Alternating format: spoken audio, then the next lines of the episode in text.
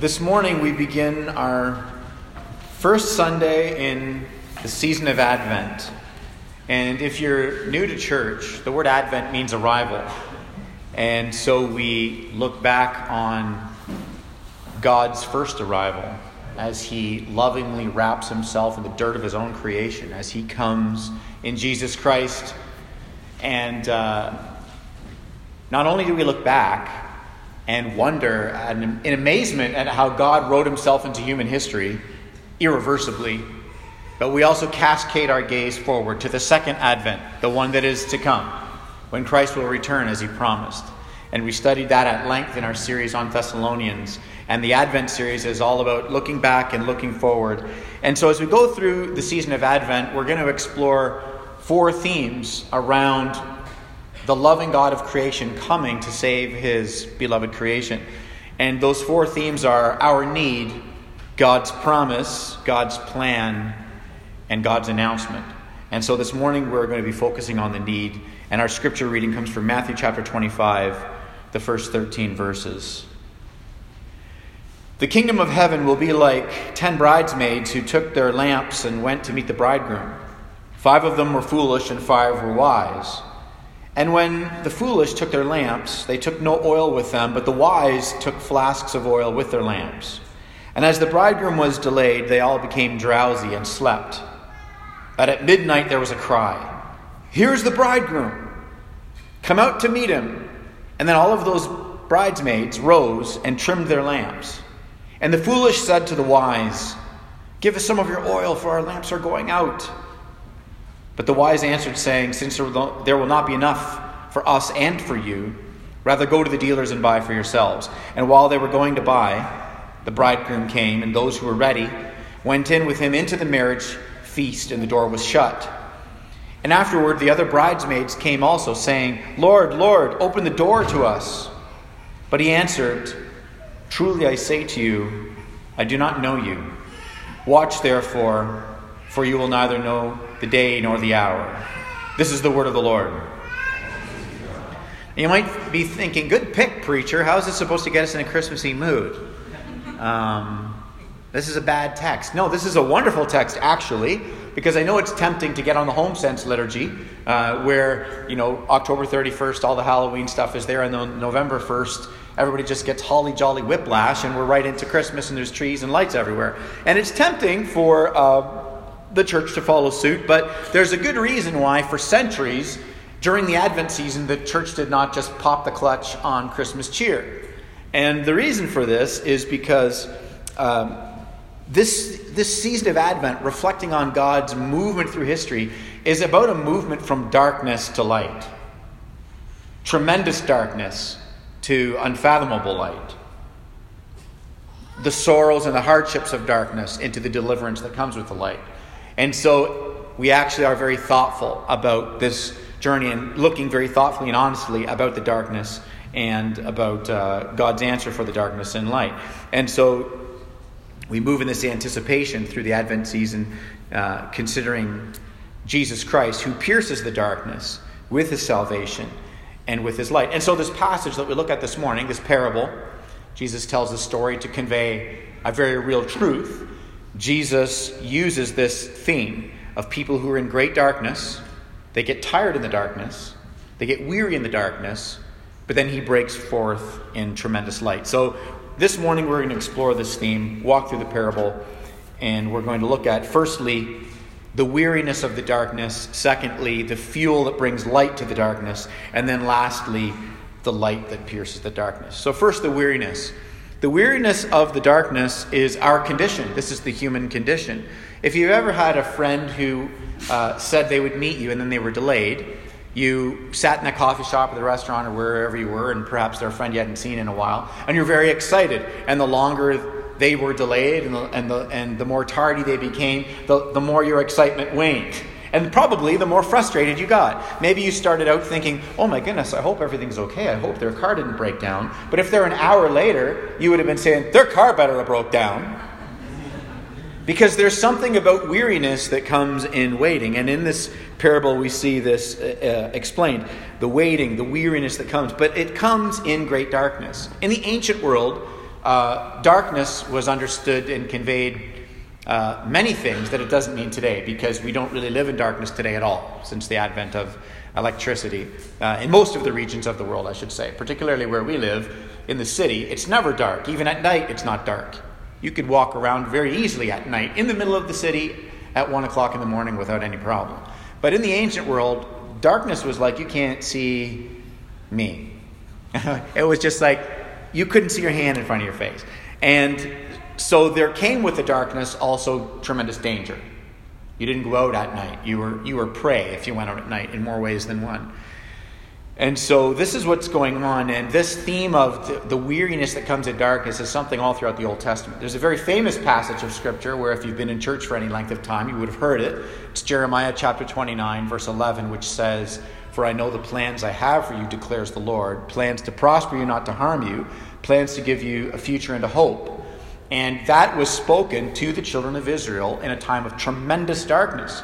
They were oppressed at, at, the point of that prophecy. It had been 70 years, an entire lifetime of oppression and darkness. And God knows that we are weary in the dark.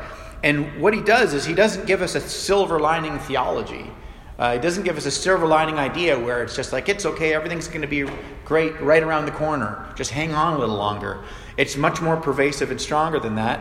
It's, I am here with you. And he wants to build resilience in his children. And so there is a hope that comes, and we're going to see it in these bridesmaids in this bridal party. There's a, there is a, a resilience that's available in deep darkness.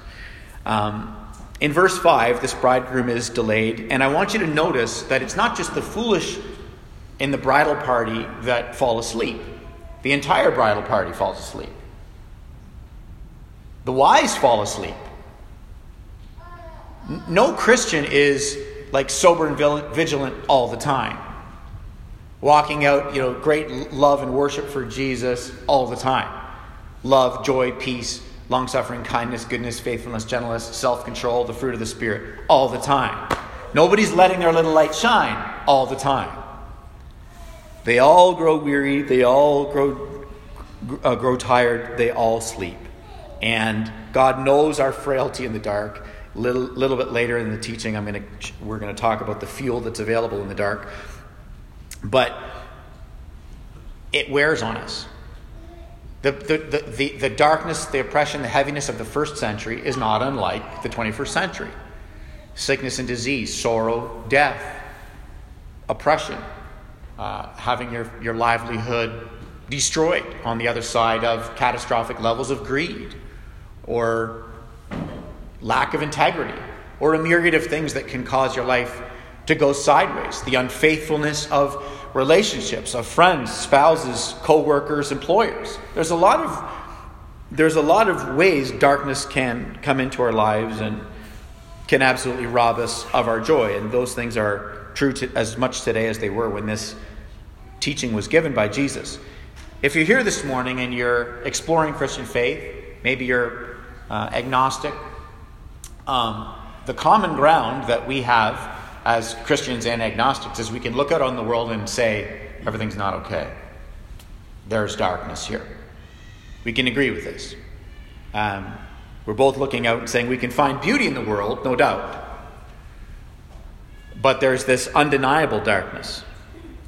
It's, we, we, we can during the Christmas season, radio stations and television stations and news feeds will put encouraging bright spots of generosity and love, stories of selflessness and sacrifice, and like these beautiful things.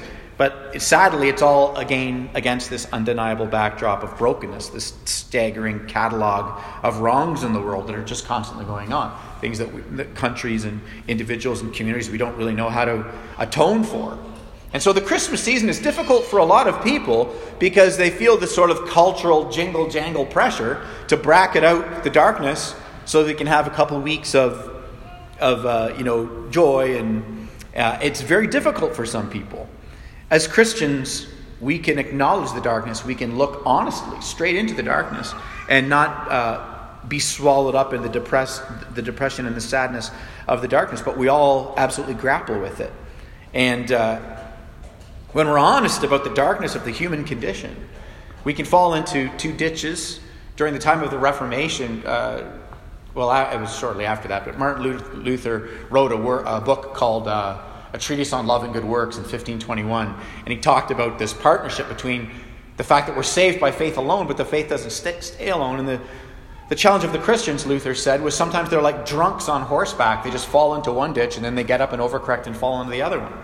And on this subject of darkness, and the condition of the world, we can fall into two ditches. The one ditch is we can get angry at the city, angry at the world, angry at the things that we see in our news feed, sort of brood around like spiritual Scrooges and uh, kind of kill the vibe. We can kind of fall into that ditch of every time somebody tries to point out a bright spot, we're like, yeah, but also don't forget about this. We can fall into that and be very angry about it.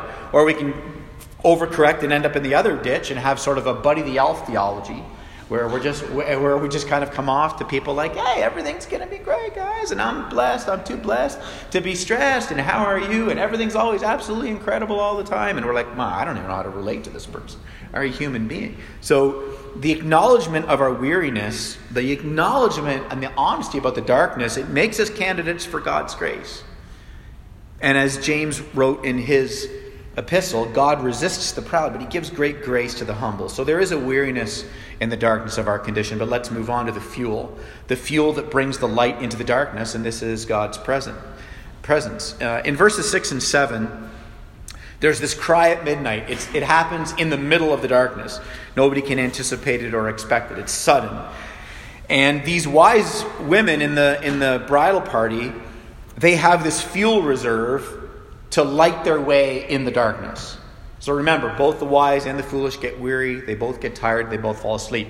But then when there's this cry, there's this reserve that the wise ones have that the foolish ones don't have. And so, what is this language of the wise and the foolish? Let's just be really clear on what this is.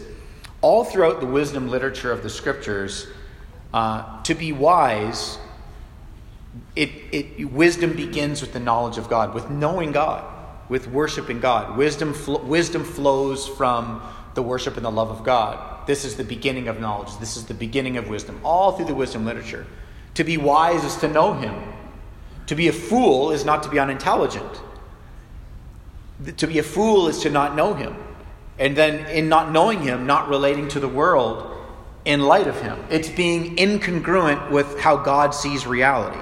And then it's relating to life, relationships, business, the poor, finances, sickness, death. Like it's relating to everything as if God doesn't exist. It, there's an incongruence between God's reality and how he sees the world and how we see it. That's what it means to be a fool. But it all stems from knowing him.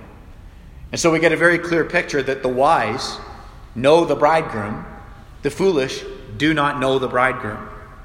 And this becomes very clear, this image of being united with the Creator, united with our loving Creator, becomes very clear in verse 12 at the end of the passage, where the bridegroom says through the closed door, I don't know you. He's not, I don't I needed more from you, I'm disappointed in you, I wanted greater maturity in you. It's I don't know you. This is the language that Jesus gives and in the Greek, uh, it's interesting because uh, this is all taking place in the dark. So it's a play on words, where in the Greek, he says, uh, I don't oida you, I don't see you. And it's and it's in the same it's being used in the same way that you and I would say when we're having a conversation with somebody, oh I see what you're saying. I understand what you're saying. I know what you're saying. So there's a there's a there's an intimacy with those who are wise, and then there's just a complete lack of relationship in those that are unwise who don't know.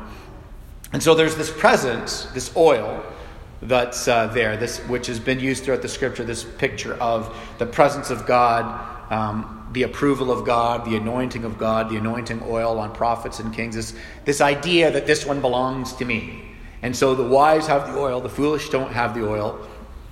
And uh, God's graciously provided for those of us who know Him this means of being refueled in the midst of dark and terrible times. And in verse 9, the wise say to the foolish, um, they are like, Give us what you got. And they're like, We can't give it to you. You got to go buy some. So there's this picture of cost. And some of you might be saying, Oh my goodness, what are we talking about? We thought that grace was without works and apart from cost. Exactly, it is and yet it costs us our thrones.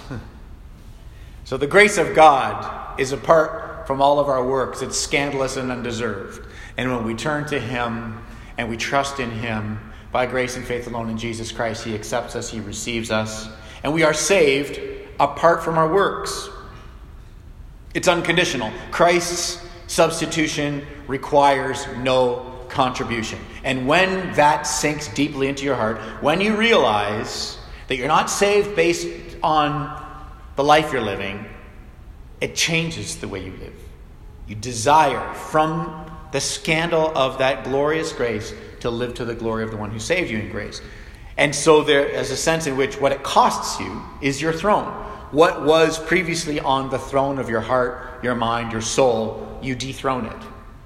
And the wise say to the fools, Go buy this for your you this is going to this oil, this presence, this knowing the, the bridegroom, it's going to cost you something. It's going to cost you the throne. So what is on the throne of your life? What is on the throne of your heart and your mind? What makes you say life is worth living? And if this thing was taken from me, life wouldn't be worth living. What is that? What makes you say, This is why I get up in the morning? This is what my life is all about. This is what drives me. What is that? That's on the throne. Your answer to those things may be very well be good things. Using my gifts and vocation, helping the city flourish, relationships, friendships, community, if you're married, spouse, maybe children. Those are all good things, but they, none of those belong on the throne. They should never be elevated to the ultimate thing. What's it going to cost me to know this God? What's it going to cost me to know this bridegroom? It's going to cost me the throne. It's going to mean that there's going to be a reallocation of the reason why I wake up in the morning and what my life orbits around. It's knowing the bridegroom. And in knowing him and loving him and worshiping him, everything else finds its glorious place. And I can enjoy all good things without elevating them to ultimate things and making them idolatrous and these sorts of things, but it's going to cost us. And I'll tell you, when Christ is not on the throne and you're in deep darkness, that is the fast track to absolute uh, unsettledness in the soul. Because the thing that you've put on the throne is too small to carry you through the darkness, too impotent to give you strength and resilience. There's no, cannot refuel you in those seasons and those times of great darkness. It's only Christ alone, knowing the bridegroom. And so they wake up and uh, they have this reserve, and the wise are refueled. There's a resilience that God wants in his children. There's a resilience he wants in you and I. When you look around the world at the way in which Christianity has flowed and ebbed and flowed and moved across the globe by the power of the Spirit and the preaching of Christ throughout all cultures, you know, one of the things that you see is this incredible resilience in cultures where the church is absolutely crushed and oppressed, that in the, in the crushing, in the oppression, in the persecution, that there's just a tremendous, there's a tremendous resilience that rises. There's songs that rise. One of the great gifts, uh, one of the many great gifts that the black church has given to just the people of God is, is like the, the songs of joy, the writings, the poetry that's risen out of centuries of oppression. That's risen out of that. The sound of the people of God given oil and fuel in the midst of crushing darkness. Many countries around the world have those sorts of stories. Those sorts of communities have that, that testimony of the fuel that, that refuels them in the darkness. And the same is true for you and I. That's not true for us in our day to day political experience, but it is true for us in our soul experience. Here, whereby we can be swept away to put other things on the throne in the cushy comforts of southern Ontario. It's Very easy. The church, uh, you know, we're not quick to deny Jesus, perhaps, but dethrone him all the time. More than we would care to admit. And we go through a season of darkness and we find ourselves like the foolish virgins, uh, uh, the foolish uh, bridesmaids, without oil, without the resilience, without the presence, needing very much to return back to the relationship and the strength that comes with our, with our God. You know, during this season, people will say, the holidays are hard.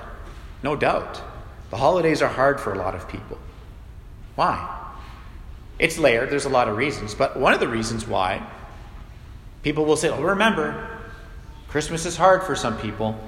Yeah, because the holiday season, culturally speaking, for us and in our city, it's all about sentiment and nostalgia and optimism and family and friends. And for a lot of people, those are not good things. The church has never survived on sentiment and nostalgia and optimism. The message of the gospel, those next four weeks over Advent, I'm not going to be preaching sermons of sentiment and nostalgia and optimism because we need something with much more gravitational pull to pull us out of these seasons of darkness. So, of course, these are tremendously difficult seasons. Sentiment, nostalgia, uh, optimism, that's weak fuel for the soul. We need something stronger. And I'm not talking about spike and eggnog, that's not enough. Thankfully, what is being offered in the darkness is not this optimism, but it is this grounding sense of hope. The, the, the, the salvation for the Christian is not a better set of circumstances.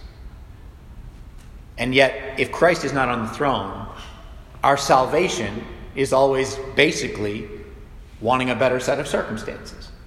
What God wants for his children is the stabilizing hope, irrespective of circumstances, so that we're not held hostage by circumstances. This Christian hope, this ability to look headlong into the horrors of our world, or our life, or our bodies, or our situations, and be able to look them straight in the eye and say, Christ is Lord. That in 33 AD, under Pontius Pilate, in Roman history, Jesus Christ was crucified on a Roman cross, and three days later that tomb was empty. The Bible records it, the Babylonian Talmud records it, Roman antiquity records it. On the third day, the tomb was empty because we don't believe in a missing body theory. Jesus Christ was raised. Hundreds upon hundreds saw him and turned the world upside down. We believe this. Not only was he raised, but he will return again. And so that first advent cascades our vision forward. For the second, this gives us oil and resilience and strength for the moment. Last thing this morning is the light that pierces the darkness. This is God's gospel. And in verse 10, they're ushered into the party. This, this journey, this pilgrimage through utter darkness into incredible light. From a darkness so thick, you can't see your hand in front of your face, to the imagery of a wedding celebration, lights, and eating and drinking and laughing and feasting and dancing with Jesus. This again is a theme, the wedding feast throughout Scripture eating and drinking and celebrating and laughing and dancing with Jesus. Creation begins this way. Genesis 1. God creates all things, and the, the poetry in Genesis 1 depicts a God dancing with joy over his creation. And the Bible ends with a wedding feast. God dancing with his creation. And here we get this image of this glorious journey of eating and drinking with Jesus. And we anticipate all of this during Advent, not just the historical celebration that Christ the King has come, that he is coming again. And this is the hopeful truth that in the end, this bridegroom, whose light and love pierced our darkness, came into humanity's darkness, uh, one day is going to eradicate the darkness. He's going to give us the, the bodies that we wish we had that keep evading us, that don't break down and get sick and die. This is the bodily resurrection of Jesus Christ, the hope. The world, the city that we wish we lived in, of justice without all of the dark sides, with joy without horizon, the, the civic life that we want that keeps evading us.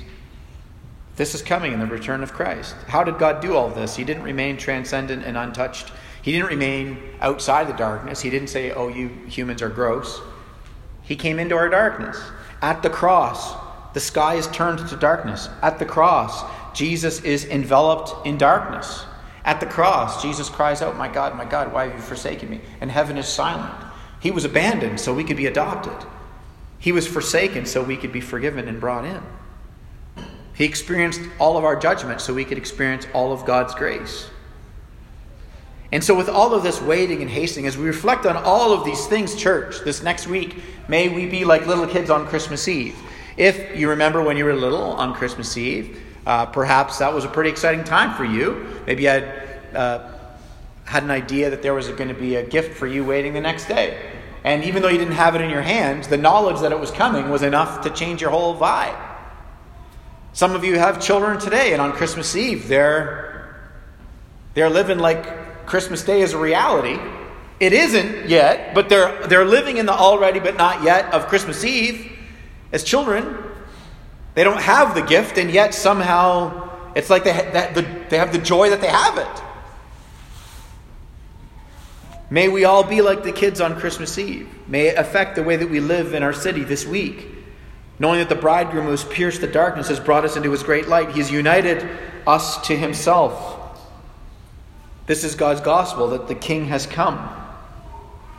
That the Son unites himself to us, his Spirit indwells us. This is the very means by which the Father continues to do the work of reconciliation to others through us. And as we close our service today and we come to this Lord's table, this is a very small glimpse, a very small picture, a very small sign of what is to come. The eating, the drinking, the celebrating with Jesus. It's a reminder. This is why each week we come to the Lord's table. Do not forget. Yes, you're in darkness. Yes, you're going through this situation that is terrible.